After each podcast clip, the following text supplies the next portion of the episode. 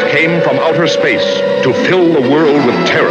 What earthly power can stop this terror? That's the signpost up ahead. Your next stop. Broadcasting from outer space. And what's up, guys? It's a podcast from outer space. It's your boy Rob Scott. We got Adam Narlock in the house tonight, Hey guys, thanks for listening. and as always, it's Ryan Scott. Hello, hello, far and wide, evening or night, wherever you may be. And you know, it wouldn't be the podcast from outer space without a nice, delicious glass of Pamp coffee. And you know, they're uh, right here from San Diego. Check them out, etsy.com slash shop slash Pamp coffee. That's P A M P, motherfuckers. Pamp coffee is the best coffee out right now. Go get you some while it's hot. And you know, unofficially, we're going to be drinking proper 12 whiskey all night.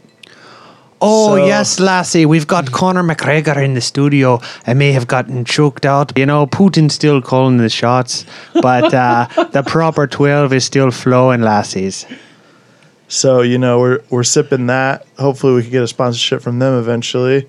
And you know uh, one more shout out. Uh, me and Adam have recently started Teabag. up teabag, if you will, have recently started up a new podcast, a sports podcast, A hockey podcast. a hockey podcast. It's called The Five Hole. So you know, dropping that tomorrow. So go check that shit out. Tomorrow. Yep. Okay. All right, tomorrow. Check them out. The five hole. Um, iTunes. What do we got? SoundCloud. Mm, we're gonna try and get on iTunes. I feel like that might be a little bit hard at first, but Okay. We're going to be dropping on SoundCloud for now, and then we'll see where it goes from there. And you know, tonight, episode 35, the uh, part three, if you will, of the X Files, The Triple X Files. Triple X Files. Yes. So, um, this is everybody the conclusion of our three part series. We have finally reached the bottom of the X Files pool. Started from the top and now we're here. Um, yes. Now, in our last No, I two, can't get lower. Now in our last two episodes, we took a look at the life and times of the creator of the show, Chris Carter.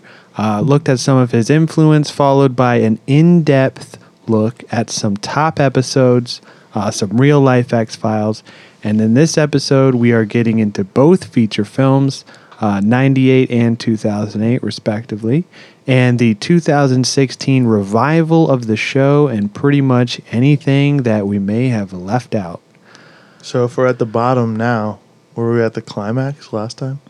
Yeah, I mean, I would think so. Um, you know, we we were really discussing the OG nostalgia show. Um, this one will be more about you know, kind of the novelty things, if you will, the movies, um, the revival, which a lot of people didn't like, and you know. As I've discovered from researching this entire series, it's basically just all conspiracy theories. Uh, it's all conspiracies, and basically just take any conspiracy ever and uh, slap aliens on it, and boom, you got the X Files. it's kind of like our podcast. Yeah. and uh, we got to cite uh, the sources on this one. So, again, uh, John Muir, his fantastic book, X Files FAQ. Um, check this out if you're a true X Files fan. Great read. Um, TVTropes.com for a uh, article we'll discuss a little later. Also, an article from Life Magazine and allthingsinteresting.com and numerous idiots on internet message boards. Don't let anybody post there. yeah. So um, let's get into it. Let's start with the first film. So in 1998, we get The X Files. Um, this was the first feature film written by uh, Carter and Frank Spotnitz and directed by Rob Bowman. Now, this guy only directed four films, uh, including this one, most notably pro- probably Reign of Fire. You guys seen that? I have not. Never heard of it. It's like um, picture this: Christian Bale and um, who's this stoner dude, surfer dude, True Detective, Matthew McConaughey. both bo- both bodied the fuck up, swole to the gills, uh, fighting dragons that have taken over the earth. Check it out. Then I'm going to Okay, go watch that immediately after this. now, uh, So the X Files film, uh, this had a budget of 66 million, raked in 189.2 million worldwide. So you know you could say it was doing pretty well. I mean, this was in what, 98? Yep, About five seasons into the show. Is This that guy about just right? said Yeah, that's Come right. on. You're unbelievable. This man just said it. Yeah, did you have? uh And I'm honestly asking. Maybe take the stunner shades off. Hey, See maybe he going had a spiel. What he's leading into a spiel, right? Nope. He already said Okay. 98. I was just clarifying it was about halfway through the series, right? Um, halfway. Yeah, I guess like uh, a little more. Then they dropped a movie. Yeah. Okay. Now, Forgot where I was going. Thanks a lot. yeah. So this film would also become come to be known as "Fight the Future," which right there sounds like a Rage Against the Machine song. Oh, yeah. This was, yes, as T Bag just said, set between seasons five and six. Now, right there, I'm thinking uh, that's pretty fucking uh, daunting task for Carter. Um, you know, not only is he doing the show, uh, you know, he's writing, directing, kind of overseeing the show, but figures, um, fuck it, I'll write and produce an entire movie too that fits with the story narrative of the show between seasons and acts as a standalone film for like if you haven't followed the show people go see it in theaters That's kind of your first exposure to the series is through the movie. um well i had seen the show before but No, no, no, I'm saying in general. Like, oh yeah, like if you yeah like if you had never seen the show you can still go see the movie and enjoy it It took The Simpsons like 20 seasons to do that. Yeah, I mean, there's a little, um, like you kind of wouldn't be as familiar with like the cigarette smoking man if you just saw the movie and not the show. But I mean, it's not like you would be completely lost. I mean, you got to tip your hat off to him. am Oh, right? yeah. Also, I really was looking for like other shows that did this. Can you guys think of any other shows that have had a movie drop like in between seasons while the show is on its initial run? Mm. Jackass? Sex in the City. No, I actually I looked up both of those. I, I looked up both of those because Sex in the City actually was did come to mind. Nope, it was after the series, Yeah, I know, and that's Jackass was the year after the series. Oh, wow. Um, I actually looked at an entire list of shows that subsequently had movies. Um, I think the only ones to do this were maybe like Batman, but I mean, there's so Transformers? many different versions Yeah. of Batman. Did you look into the numbers that they were doing in season five? Maybe the numbers took a dip and they were like, hey, Hmm. let's fucking drop a movie on these fools, get them back into the show. Yeah, but still, I mean, that's uh, th- like not a lot of shows would even do that. Uh, so Batman Well, young kind of did it. it. Uh, Beavis and Butthead do America. That dropped in between the shows. Really? But yeah, but that's not like their shows were just shitting on like music videos. They, Yeah, it wasn't like you had to follow a narrative. Yeah, yeah, yeah. Um. Also, tr- I think the only notable one would be Trailer Park Boys. I was thinking that one. because they had, I think it was one of their movies dropped like in between seasons. yeah.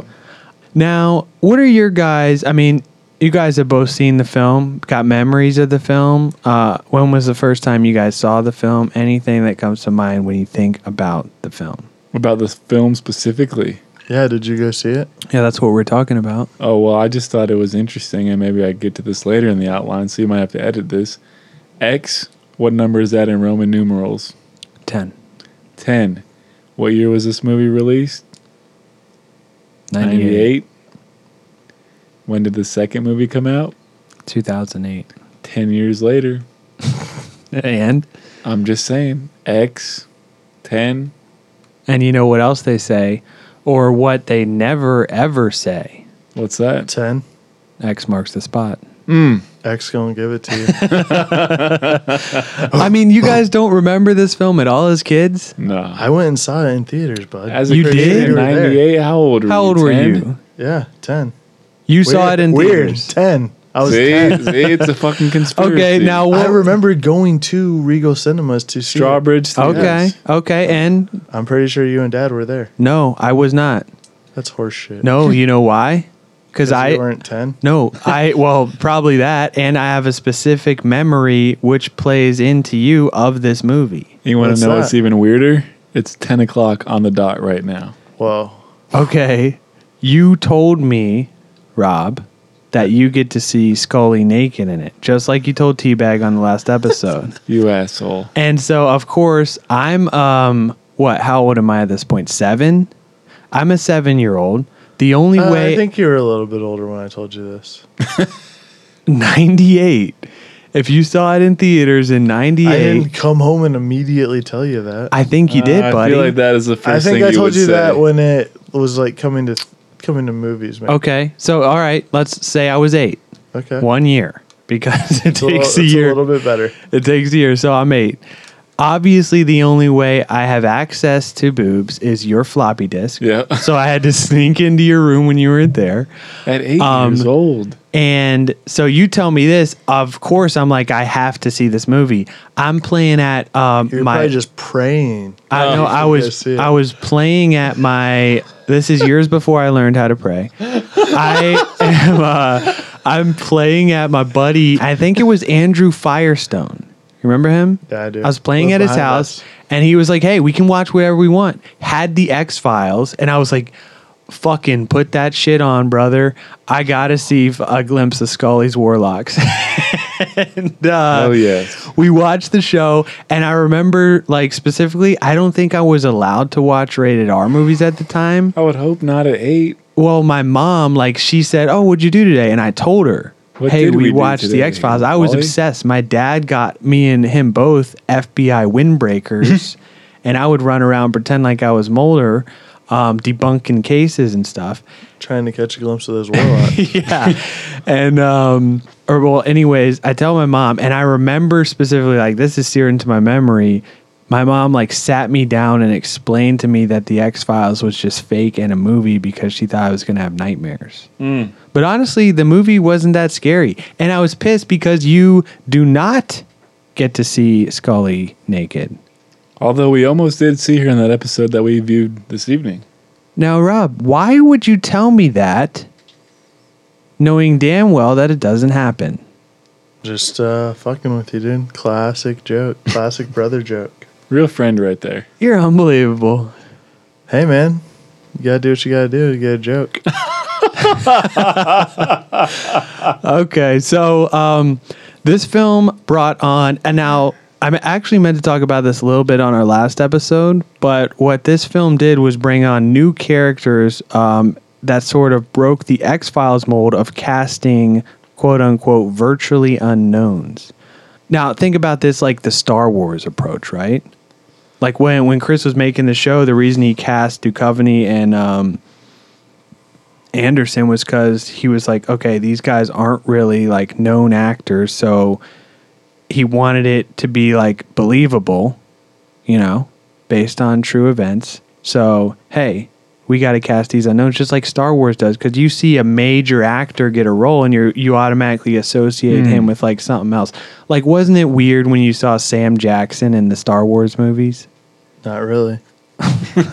Okay, would you think it would be weird if Adam Sandler was cast as Mulder? Yes. Probably so. Especially Right? mid 90s. Yeah. because you would just associate him with like Billy Madison and the other stuff that was coming out at the time.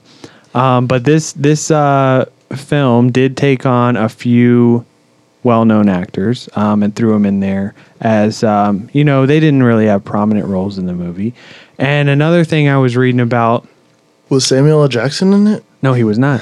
uh, similar to Star Wars, they actually like would change the name of their production company to uh, throw people off. They had a whole production company listed as uh, Project Blackwoods, um, just like Star Wars did with Blue Harvest. You know. Yep. Yep. Now, in the film, Mulder and Scully, they're investigating the bombing. Starts off, they're investigating the bombing of a federal building in Dallas, Texas. Bad things happening in Dallas. We talked about this earlier. I mean, what else happened in Dallas, guys? Um, JFK got murdered. People have enough money to get laser butt hair removal. Okay. You're dropping that one again. It's my go-to joke of the week. Now, uh, so they're investigating this bombing, which housed a FEMA office and which contained evidence of a global conspiracy that needed to be destroyed. Um, you know, thus the plot rolls on from there with possible enslavement of the human race, aliens repopulating the earth, a diabolical plan using the pollination of corn by bees. Bees, they're everywhere. Oh my god! Get them off. bees. now, I'm still confused about that. Maybe one of you can explain to me what did the bee like? So the bees pollinate the corn with the alien virus, and what humans are eating the corn, or what? Search me. We might need to turn to uh, the insider Nicolas Cage for this question. Okay, Guy knows a lot about bees. not the bees. we also see the infamous black oil, uh, black helicopters all over the place, the whole nine. This movie had it all, um, and it was really a form of expanding the myth arc of the show that we talked about in our last episode. Uh, now, furthermore, this film continued Carter's MO of his narratives having some basis in reality. Now, probably the biggest influence for this one, uh, which serves the foundation for the entire film story arc, is the Oklahoma City bombing at the Alfred P. Murrah building on April 19th, 1995. You guys remember this? Oh yeah. Now, honestly, I'm thinking uh, Chris Carter's got to have balls to do that. I mean, this was only only three years had passed um, since since this event, and the in the film it's basically like identical to the uh, Murrah building bombing, right? I mean, that's like if someone had gone and made like a 9/11 movie in 2004. Like That's what I'm saying. Yeah, look yeah, look yeah. at like they fucking ripped on the Ninja Turtles for just having a picture of a building exploding. Yeah, and and being what, associated years with later yeah, that was in something? Yeah. 2014. This guy's doing this three years later. Um, too soon. Crazy for that one, Carter. Now, yeah, for a full breakdown um, on Oklahoma City, um, check out the documentary Oklahoma City streaming on Netflix. Um, this is a great documentary that really gets into the whole history of the incident. Um, but, you know, for those that might not know, um, in short, this guy, Tim McVeigh, he was basically radicalized by several far right militia groups. Uh, he was angry about the government's actions at Ruby Ridge and Waco in regards to the Second Amendment, which the FBI board they cite in the film X Files, Ruby Ridge and Waco. I think what Chris Carter was going for here was like a reimagining of the event. Um, but anyway, anywhom, anywho, uh, the Murrah building housed offices of the FBI, DEA, Secret Service, and ATF, um, which is what McVeigh was going after. Um, although, since this fucking idiot um, did it in the early morning, uh, most of the people in the building worked for Social Security Administration and Department of Housing. Um, and they were kids from what we saw. Yeah, the and they were fucking janitors, and he parked the truck right under the daycare. Uh, now, this event is a national tragedy to say the least. Oh yeah, and then think about this follow up. First they have the bombing, and then you know Oklahoma City gets the Sonics. Just tragedy after tragedy, dude. Okay, well, we're not going to equate the two.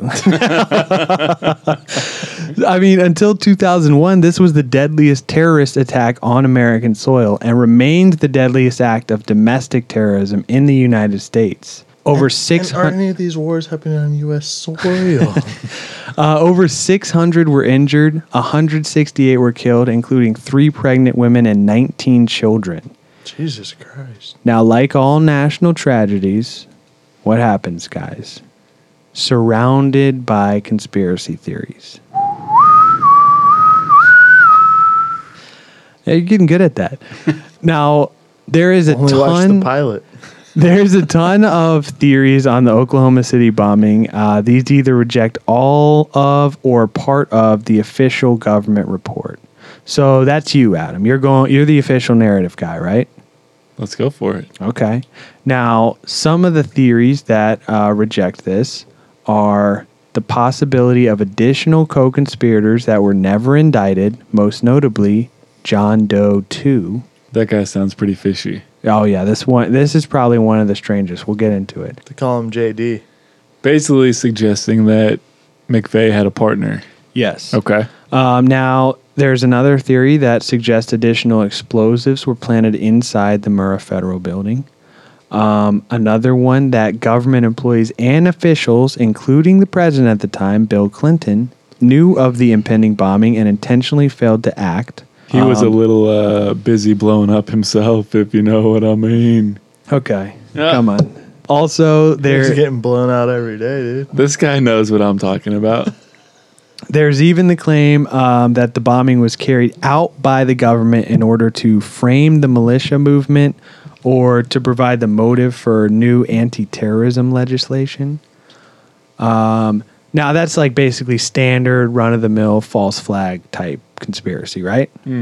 Um, and there are further conspiracy theories suggesting that foreign agents, particularly Islamic terrorists, uh, the Japanese government, or German neo Nazis, were involved in the bombing. Since the bombing, uh, numerous government investigations have been opened at various times to look into these theories, which I would say gives them a little bit of credit, right? I mean, these guys wouldn't be looking into this if it was nothing, you know? Exactly. Now, let's get into some of these theories. Sure, let's break it down.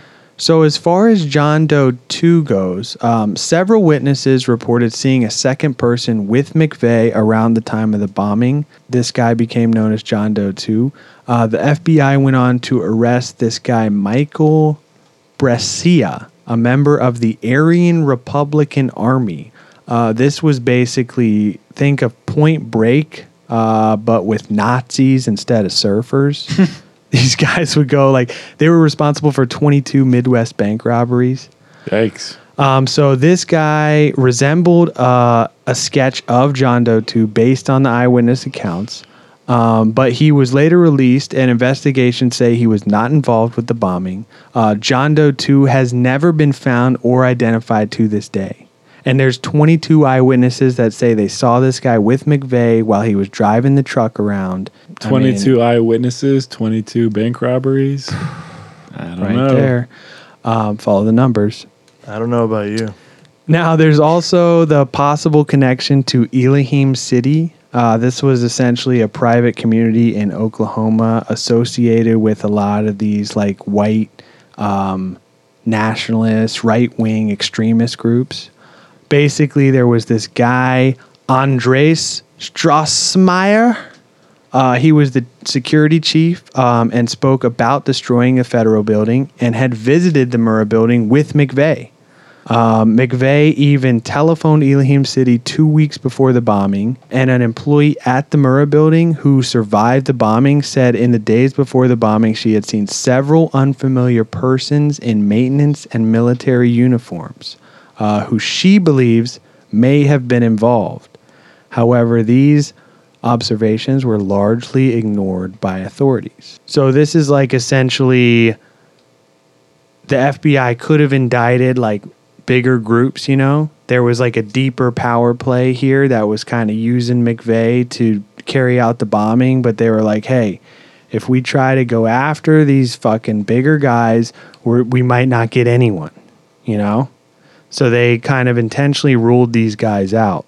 Now, on September 28, 2009, um, they released security tapes obtained from the FBI through the Freedom of Information Act that showed the building before and after the bomb went off from four security cameras. The tapes are blank at points before 9:02 a.m., which was the time of detonation. The government's explanation for the missing footage is that the tape was being replaced at the time Convenient. Four cameras in four different locations going blank at the same time on that specific morning. Coincidence? Might be. Now, this is, I mean, how do security camera systems even work? Like, is it one tape hooked up to all the cameras, and if you take it out, they all go blank? Uh, depends on the system, but sometimes it is set up like that. I mean, back in the 90s, you thinking? Probably so, yeah. It's Um, the easiest way to do it. Okay. Now, uh, some say like the cameras in the front were cut off to like save the government money. Convenient. yeah. So they're just there. They're just not really running. Yeah, I guess. I mean, that's the government for you, right? I Um, mean, I feel like a lot of places do that, dude. You ever been into a Walmart? How many cameras do you think in there actually work? I mean, who knows, man? now, Here's a tip: just the ones by the registers and electronics. Now, uh, some Is it Tim? What do you know this? I worked at that place. I didn't even know that much. Do you know how the cameras work? No, You worked at Walmart? Were you Yeah. security? no. You know who told me that? What did you do? Roman. Oh, really? Oh, this is the guy that got caught shoplifting from Navy Federal Exchange. That's a different place, buddy. Government. okay. All right. So That's a government conspiracy.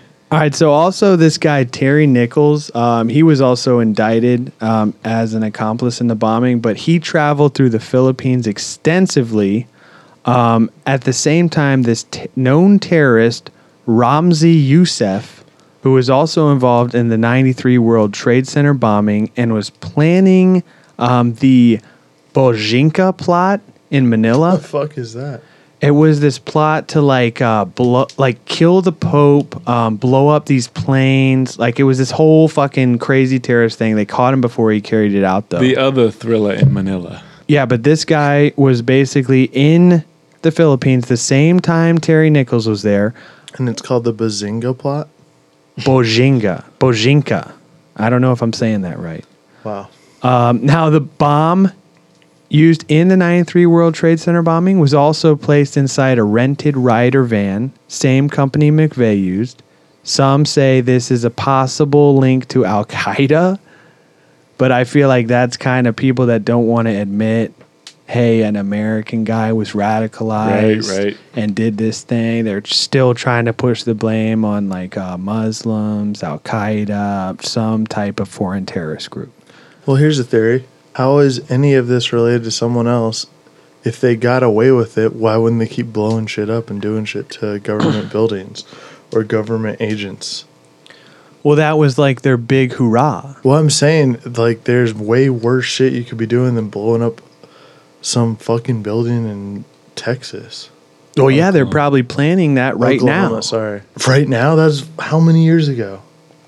Uh, ninety-five.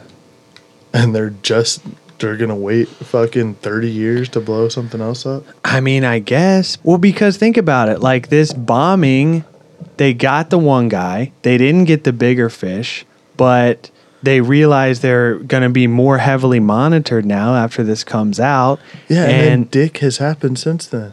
you don't think that there's um, any domestic terrorist cells operating right now in the U.S. I'm not saying there's not, but I'm saying they're not doing anything. Dick has happened since then. What about all these shootings, dude? yeah, dude. Stay woke, brother. There's a lot of shit going on that's happened since then, man. Not on a, that big of a scale. Exactly. They got they got a ton of heat on them. They got to lay low. It's like casino, dude. It's like the Brat Patrol, like Carter was writing about. You know, you're bringing heat on the whole Aryan nation. They got to lay low. Um, Um, whatever, dude. I just think that guy was fucking nuts and decided to blow something up. so Can that you say anything now? No, he's dead. So the FBI um, has been criticized for not explaining how Nichols, who did not have a steady job, paid for multiple trips to the Philippines and had 20 grand in cash when he was arrested. Also for rushing to rule out the existence of John Doe number 2 and for not thoroughly investigating possible connections between McVeigh and the Aryan Republican Army or even larger domestic terrorist organizations. Um, even the deputy assistant director of the FBI at the time of the attacks has since voiced his concerns and called for a reopening of the investigation in 2007. And in 2014, John R. Schindler, a former NSA intelligence officer, Made a list. claims that two issues are notable. One, McVeigh and Nichols' visits to the Philippines, and two, the activities of Andres Strassmeir, a German national and friend of McVeigh's. So, possible fuckery going on there? What do we think? Rob thinks it was just one guy radicalized. I, I mean, mean, McVeigh even no, says I- as much in some of his last interviews. I'm mm-hmm. saying he could have had help, but I don't think that it's like a bigger movement than just him and some other guy. Just a bunch of rednecks with a lot of free time on. But so hands. you think it was McVeigh as the sole mastermind, like it wasn't a bigger group pushing for this that's gonna still be doing more shit? I mean, maybe he was influenced by a group, but I don't think that it's like some terrorist plot on to blow up the federal building in Oklahoma City. What do you mean? Uh, It was literally a terrorist plot to blow up the building.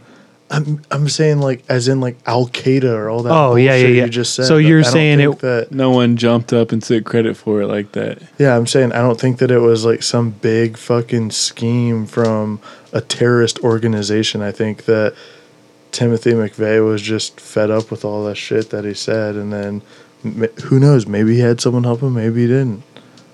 But I don't think that it gets bigger than him just being crazy as fuck. And what about John Doe too? Never caught, never identified. Yeah, he ain't a rat, dude. Just got off scot free. So that guy's still out there. Maybe he's that's where the twenty cash came from. You know, The twenty cash. he said that guy got caught with twenty in cash. Now, uh, yeah. I mean, if you think this guy was just this random terrorist was giving Terry Nichols twenty grand in cash, why would he do that? I don't know. Well, that's great detective work there. What's your fucking thought on it, genius? I mean, I'm gonna say I. I go by the book on this one for the most part. Uh, you know, there is some stuff in there for sure that raises questions, like John Doe two and the Philippine stuff. Um, and you know, they probably could have gone after these bigger organizations, but at the time, you know, in the wake of Ruby Ridge and Waco, they were like, "Hey, let's just fucking get this guy, get it over with. That way, we look good. We're the fucking heroes, right?" Maybe. Who knows? Okay. All right. Well, let's get back to the X Files film. Adam's not worried about it because Crime called in sick today, so it's going to get a late start too. Now, as we said earlier, uh, the film was essentially a myth arc expansion uh, with the true meaning being focused on teamwork uh, and the ultimate search for the truth. Uh, basically, the film used the opening Ice Age times as saying, hey, uh, this idea of our search for the truth goes way back. Way, way back. Shout out Keeg the Snake. um, it's human nature. You know, it's always been a joint effort. No man is an island. I mean, everybody needs a team, especially when solving mysteries, you know? Scully and Mulder, Scooby and Shag. uh, the Hardy Boys. Ghostbusters. Um, possible upcoming episode. Starsky and Hutch. Michael Jordan, the Dream Team. Tom Brady and Bill Belichick. Um, always spying. This podcast, you know, uh, you got me. I'm the research guy. I'm the technical guy. You're the do it all guy. you got this guy, making tea. Um, this guy. I you don't know? what he brings. Every, everybody contributes When's something. the last time you made us tea, asshole? You got bags? Yeah, I do. Well, I'll make you some. I'll Let show me see you your my clipper. bags. Now, uh, the response to this film overall uh, met with positive reviews. Um, what did you guys think? Good film? Yay, nay? Thumbs up, thumbs down. What are you giving it? I'm Two sure. thumbs way up. Okay. Two thumbs way up. Yeah. Wow. Teabag? I've been seeing this guy giving out two thumbs like it's his job or something. Well, if you disagree, you can catch a case of ligma. No, All right, Teabag, what and are you I'll give giving you it? two thumbs up for that joke, little man. What are you giving the film? I'm gonna give the shrugging guy emoji. Okay. It's probably good. The '90s were a good time. So you're not convinced. The truth is out there. Okay. Um, now, so mostly positive reviews. Even our boy Ebert um, said it was mostly good. He says he, Mostly good. well, so hear me out. Um, he says he didn't really enjoy the similarities of the bombing in the film with the real life events in OKC. Says they, because they show a shot of the bombed out building that's like basically the same, and he says Right, right. Uh, the film could have done without that. No, I agree. I mean, I saw that. What was that one? Like United '91 or Flight '91? Oh, whatever yeah, that movie 93. Was. And That was just yeah. I didn't want to watch that movie. Okay. Um, but this one, this X Files one, is often seen as immensely better than the follow up film, um, which we will hop on over to now. Uh, so in 2008, we got the X Files I Want to Believe. Um, now, this is six years after the show ended with season nine. So this is a complete standalone film.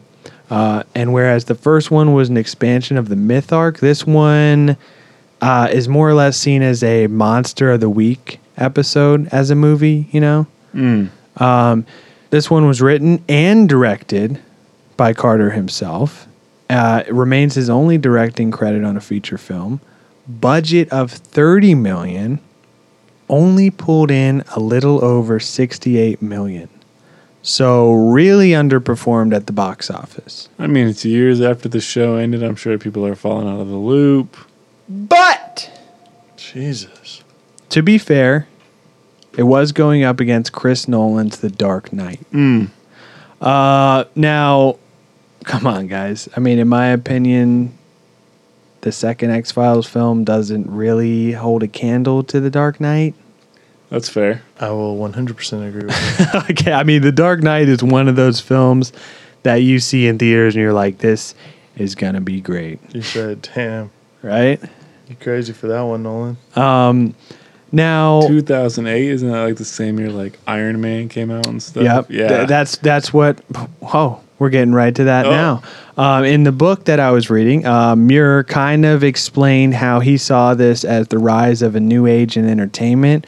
Whereas, you know, we had moved on from the government mistrust, the conspiracy stuff, over to the big superhero um, summer blockbuster type films. You know, uh, like you were saying, Iron Man. That was that was 2008 or 2009. I'm pretty eight, sure right? eight, yeah, because yeah. 10 years today or this year. Now, I say we go ahead and write the spoof spin off X Files I Want to Buy Weed.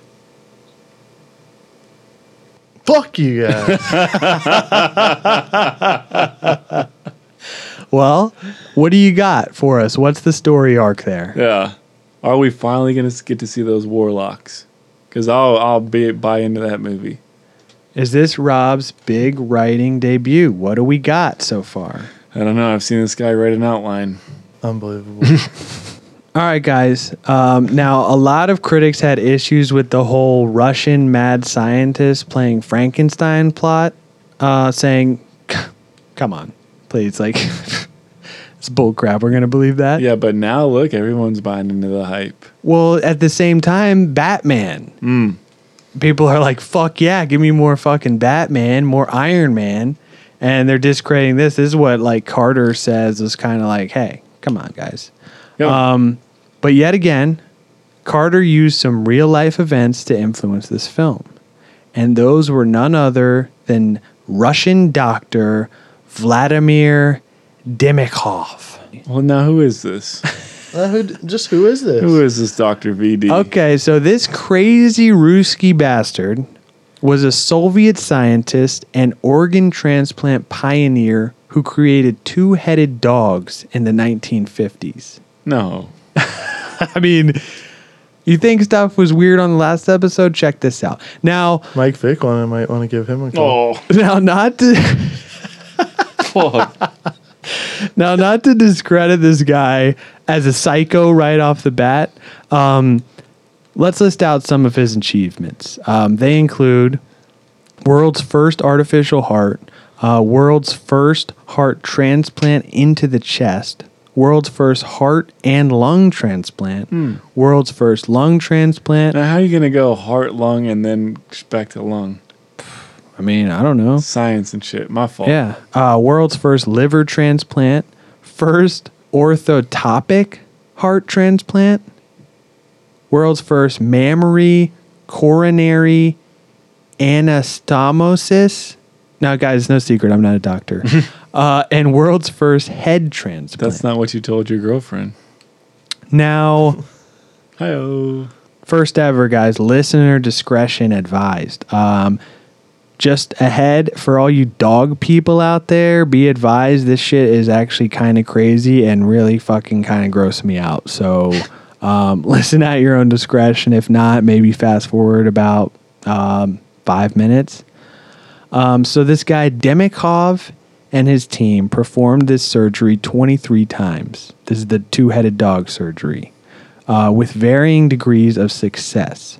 The 24th time in 1959 was the most successful attempt, but it was uh, it was not the most successful attempt, but it was the most publicized and one of the most remembered. So this procedure consisted of one large stray German shepherd named Brodiaga, which is Russian for tramp. At the very least, you learned something today. Now, Brodiaga would be the host dog, and a smaller dog named Shavka would supply the secondary head and neck. Uh, now, with Shavka's lower body amputated below the front legs, keeping the heart and lungs connected until the last minute before the transplant, a corresponding incision was made in Brodiaga's neck where Shavka's upper body would attach, and the rest was vascular reconstruction. In total, the operation took three and a half hours, and the two headed dog regained consciousness, and both heads could hear, see, smell, and swallow. Ugh. Now, Shavka's transplanted head could drink, but it was not connected to Brodiaga's stomach. So anything she drank flowed through an external tube and onto the floor. Yikes. Now, in the end, this two headed dog lived only four days due to a vein in the neck being damaged. Uh, Demikhov's longest two headed dog survived 29 days. Now, So not very successful at all. well, I mean, not very Come on. successful, but I, this is also highly controversial because unlike some of his other advancements in the field of like transplants, um, this had like no real life applications. He's just cutting up dogs and sewing their heads together just to see if he could do it. I'm guessing. Ugh. Any thoughts on that? You actually, uh, this will be our just Google. It's pretty sick um, and really fucked up, I think. But if you want to be disturbed, go check out some of the pictures. If you want to be disturbed, yeah, that's our just Google it for the week. Vladimir Demikhov's two headed dogs. Go check that out. Um, they got the pictures on Google. Now, that's going to be a no for me, Yeah, dog. it's going to be a hard pass. as of July 2018, Sergio Canavero, an Italian neurosurgeon, believes that head transplants will be a reality in the near future. Ugh. And let's call this guy Sergio Canavero. Okay. Um, this guy is closely involved with the first human attempt, which is slated to occur in China. So, um, Someone's already done it. Let's be honest. Oh, dude. Think about how much shit the government's probably done in this field. Now, anyhow, uh, back to the film, you know. Yeah, I took a little brief detour there. Yeah, about little brief two-headed I mean, we had to get into the real life basis, you know, that's important. Um, but while the first one seemed to carry the theme of teamwork, uh, I want to believe is the second film. I want to believe is more or less focused on redemption. Uh, you got Scully being a doctor fighting to save a terminally ill boy to redeem herself from giving away her son. Uh, you got Mulder attempting to save uh, the missing FBI agent in order to redeem himself for his sister's abduction. And you've got this uh, kid diddler preacher, uh, and this guy's trying to redeem himself in the eyes of God. I mean, this is actually an important part in the movie, which we'll get to here. I'll ask you guys some questions. Now, going off of that, uh, the film is asking, like, what right can redo a wrong? Uh, as far as the kid diddler goes, um, it's like, hey, we aren't saying you should forgive him, but obviously, obviously he's a piece of shit who committed one of the worst crimes of all. But it ain't hard to fucking tell. if you can't forgive him, then can you even claim to believe in redemption? I mean, I what say what do you guys think? Like this guy is having visions. He's trying to help Mulder and Scully out, but he's a kid diddler. So, I mean, can his visions, like, can he be redeemed for his acts? Yes or no? No. So you are saying no. So then, is the very I uh, think it's circumstantial. redemption? Yeah. Okay. Like there's some things you just can't come back from. Now, how about you, D bag? What Diddling kids is one of those things. I mean, if Mister Rogers, you think he would come back from that? Bill Cosby, that guy's not coming back. Oh, no.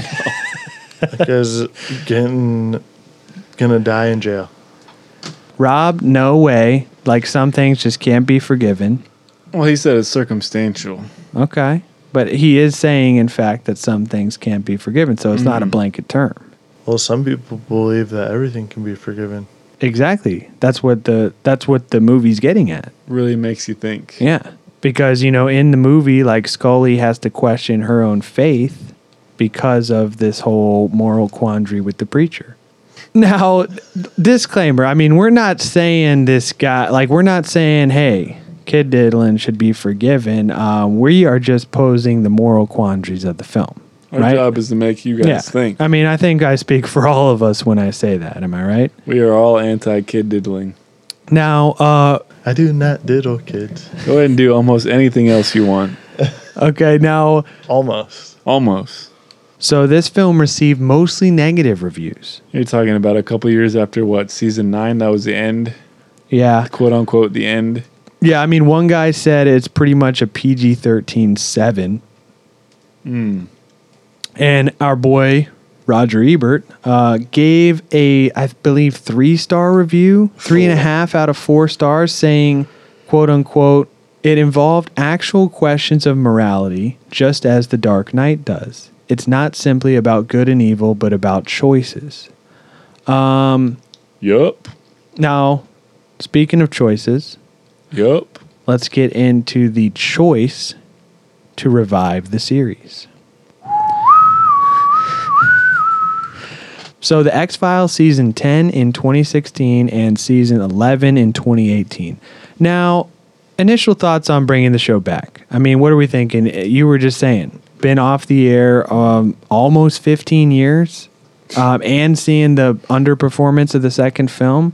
So, what are we thinking about bringing the show back? I think they're trying to cash in. Tell me, tell me I'm wrong, and that like the '90s isn't Making like a revival right yeah. now. Oh, because it's like nostalgia. yeah, Okay. Okay. That's actually an inter- I have not actually looked at it that way. like our generation, if you will, if that's the right term. Yeah, like, hey, Arnold's getting a movie. What's next? X Files? Right, right, right. That's what I'm saying. Our generation, quote unquote, is like Stepping up. stepping up. Like now we have jobs and money, theoretically. Okay. So now we can blow it on the stuff that we used to love.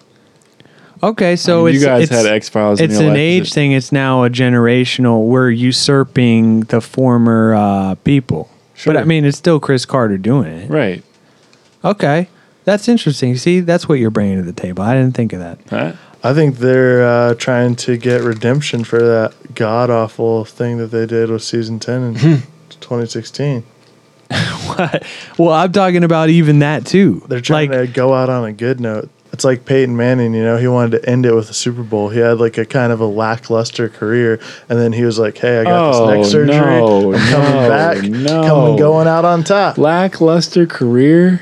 He had you to had go out on top. you said that. Okay. All right. All right. X Files all right. was good through season nine, according to the critics, and we all know most critics are cynical. Yeah, and then he took a dip, and then he came out on top. Okay, so then what do you think? Uh, so if you're saying season 11 is his last hurrah, what about season in 2016 coming back? Like, what did you think when you first heard, hey, X Files is getting a revamp? I thought it was dope, but then I watched one episode and I was like, Well, you watched it. You watched it. You got You bought did? in because you were like, "This is my childhood. Yeah, this is and the I 90s. watched It's- Peyton Manning play the Seahawks in the Super Bowl, and it's the most god awful thing I've ever seen in my life. Now, did he not come back and win one against the Panthers the next year? That's what I'm was saying, 11 better. That's than what 10? I'm saying. All right, all right, all right. That's but my don't say it was a lackluster career though. That man did some good things in Indianapolis.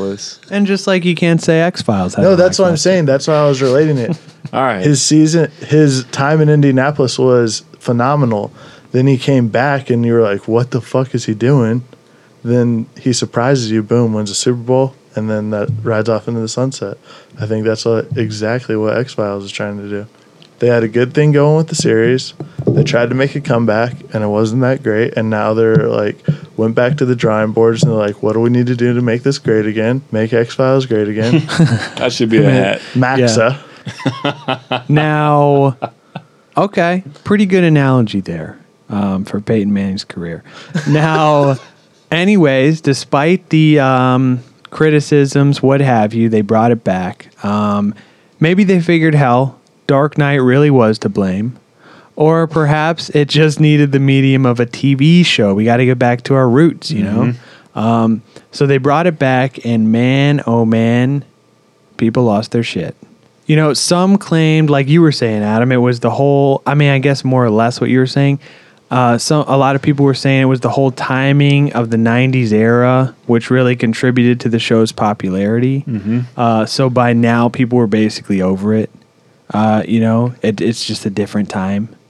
Um, I mean, think about it. The '90s was really weird. What a time I mean, to be alive. weird time to grow up. Am I right, guys? Great time. I thought it was great. Now, I also found some stuff. I will post these for this week's post on the Instagram. Um, they did a lot of fucking weird 90s X Files shoots. And these just kind of, these photo shoots just prove how w- exactly weird the 90s was. Um, but, you know, even the hardcore fans seem to dislike the revival. Um, and again, I think this is a little bit of the Star Wars factor, so to speak. You know, you've got these diehard fans, they've built up this huge thing in their mind, and then 10 years later or so, it's just not the same. And it's just, you can't recapture that lightning in a bottle, am I right? You're You know? absolutely right. Now, I gotta say, I didn't hate it. I didn't hate the uh, 2016 series, you know, or the 2018 series. I just, you know, I thought of them as more of a novelty. I thought of them as, I mean, they, they, if you watch the episodes, like the one we were watching earlier today, like it's not taking itself too seriously. Um, I mean, there are there are some episodes that I thought were great. Uh, most notably, season eleven, episode four, "The Lost Art of Forehead Sweat." Probably the best of the newer seasons, in my opinion. Uh, check that one out if you're so inclined. Now, I also saw a few articles claiming that the show was always bad, and people just never realized it. Uh, but I actually searched around quite a bit uh, to find criticisms from people on the original run. And I really couldn't find much. So I think it was kind of like, and tell me, I mean, what you guys feel on this. I think it was kind of like you were either into it or you just didn't care. Mm-hmm. You know? You didn't really have a spot in the mid '90s. I mean, internet's just starting to kick off. Well, yeah, a lot of people also contribute that to the show because there was numerous fan sites for this show. And they were saying like those fan sites kind of pushed like what's going to happen next, what's going to happen next. Kind of like Reddit nowadays, right? Mm, kind of.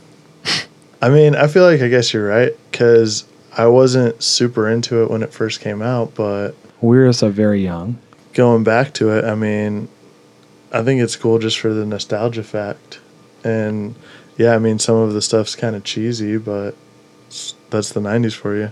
Yeah, that's what I think this guy was saying. He was like saying basically everything was cheesy in the night. The show was cheesy. The show sucked. Well, I wouldn't say that much. Well, that's what this guy was saying. Um, and he, but I did find a lot of people saying like they uh, lost interest by like season five. I feel like. Uh, I can agree with that, definitely. I feel like that's kind of where it started to fall off, like looking back on it. Yeah, you know, I feel like people like this, you know, people who lost interest in the OG series um, and people hating the revival uh, mainly has to do with um, what TV Tropes has dubbed the Chris Carter effect. Now, any guesses as to what this is? Um, maybe he just got too in in detail into the uh, conspiracy theory, too deep down the rabbit hole. People stopped following. Okay, that's kind of it. It's basically, to sum it up, it's all clues, no solution. It's like when the plot becomes so big, so entangled that there really can never be a clear resolution. Um, so, this, along with arc fatigue, are the factors we see in the X Files. I mean, you've got 11 seasons and two movies, arguably one at play, and each is ending each ending is just pushing the myth arc further and further. Conspiracy continues, conspiracy continues, you know? Um, you know, it can only go so far, right? I would agree. Uh, Carter even said when they started the show, uh, they didn't have some overall myth arc plan, so they just built and built and built as the show went on. With the show, for a lot of people, they tuned out by season five uh, due to lack of resolutions. Um, the plot grows thicker in all directions. Um, and you know, you did have like loyal fans that kind of stuck around because, hey, the more confusing and tangled the plot, the bigger the payoff, right? I agree. Well, actually, no. Uh, that's the Chris Carter effect. Uh, the powerful play goes on, the conspiracy continues, and hey, Mulder, nobody really gives a fuck about your life's work. Uh, the masses are past the. I mean, it's like the masses are past the point of saving. The X File, like you're never gonna expose the truth. You're ne- It's gonna keep getting covered up, keep getting suppressed by the government you know and that's why i feel like so many conspiracy theories are are able to thrive because it's like hey they're i mean how many times are guys like like well in the whole 2012 thing oh the world's going to end in 2012 2012 hits oh well actually the calendar was off by a few years You're unbelievable. the conspiracy continues Oh my god. Government it's never going to be cover-up. resolved Government government cover-up. lies and deception They don't want us to bring you the information. fucking black helicopter Mm-hmm. Saw one flying cryptocurrency today.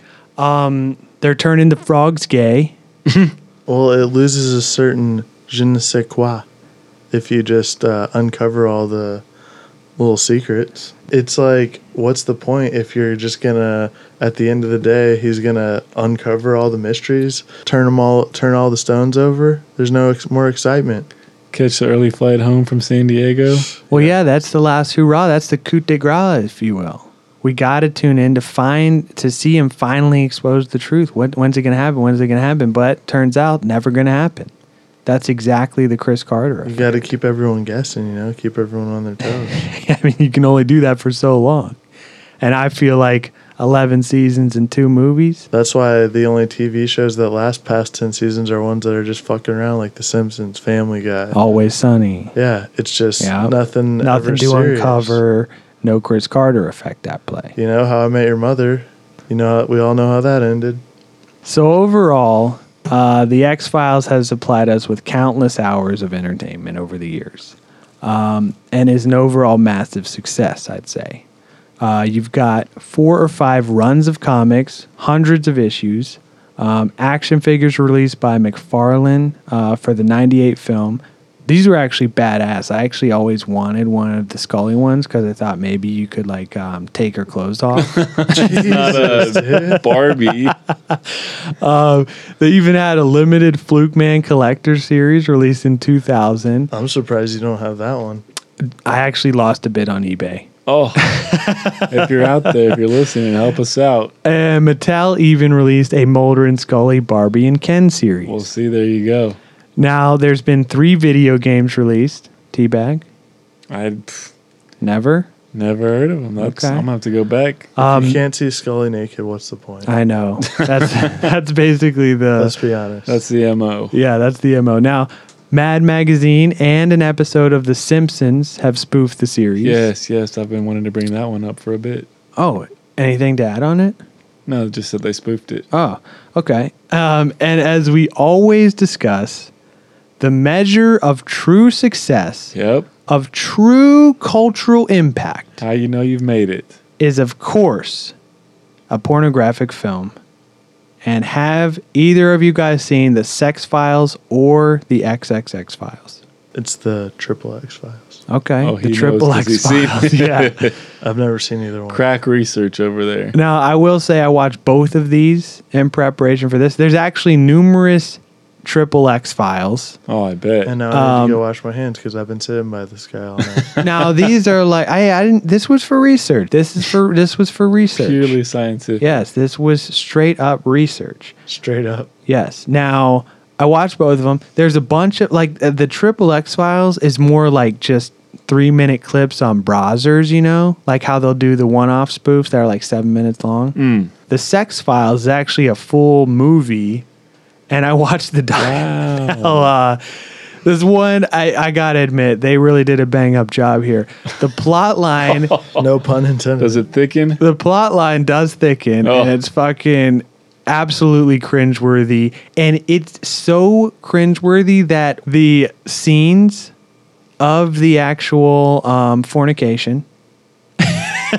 for being scientific Yeah, here yeah, yeah. uh, is um, unbearable. Like it's just weird. You feel weird watching it. To sum this one all up, um, the coup de grace, If you will. the ending questions. I know you guys have been asking these questions. Chris Carter, David Duchovny, Mulder himself, Mm-hmm. Dana Scully. Um, do they believe in aliens? The truth is out there. Do they believe? So, David Duchovny, in an interview, said he absolutely does not believe in aliens. Mm. However, Gillian Anderson wouldn't rule it out, she says. You know, I'd like to uh, explore some alien things with her. some alien things, Some foreign things, some mysterious things. some probing. Some Yes. things you can't explain. Yes, the truth is out there. And the man responsible for it all, Chris Carter, Young Kata. says at the time that the X Files were devised, uh, he stumbled across a startling research from a Harvard scientist called John E. Mack. Johnny Mac. Johnny Mack. Jay, Johnny McEnroe. This revealed that 3% of the U.S. population actually believed in alien abduction. that sounds like a low number. You think so? Oh, yeah. Well, this was back in the 90s. So, like you were saying, kind of before the internet age. All right, all right, all right. Um, and the population has grown exponentially since then. But he says that, quote unquote, I want to believe poster states it so perfectly for me. I am looking for a paranormal experience. I am looking for a miracle. I am waiting for the supernatural. I am waiting to be confronted with something that I can't explain. So there you have it, folks. Um, three part series on the X Files. Hopefully you enjoyed it. I know a lot of you were requesting it. Um, if there's anything in here that we missed, uh, drop us a line. Let us know. Um, and other than that, Feel free to uh, hit us up on podcast from outer space at gmail.com. Hit us up with any questions, concerns, comments that you may have, or slide in those DMs, podcast from outer space on the gram. and be sure to five star review and subscribe on iTunes. Thanks for tuning in for this week's episode, and so long, and thanks for all the fish.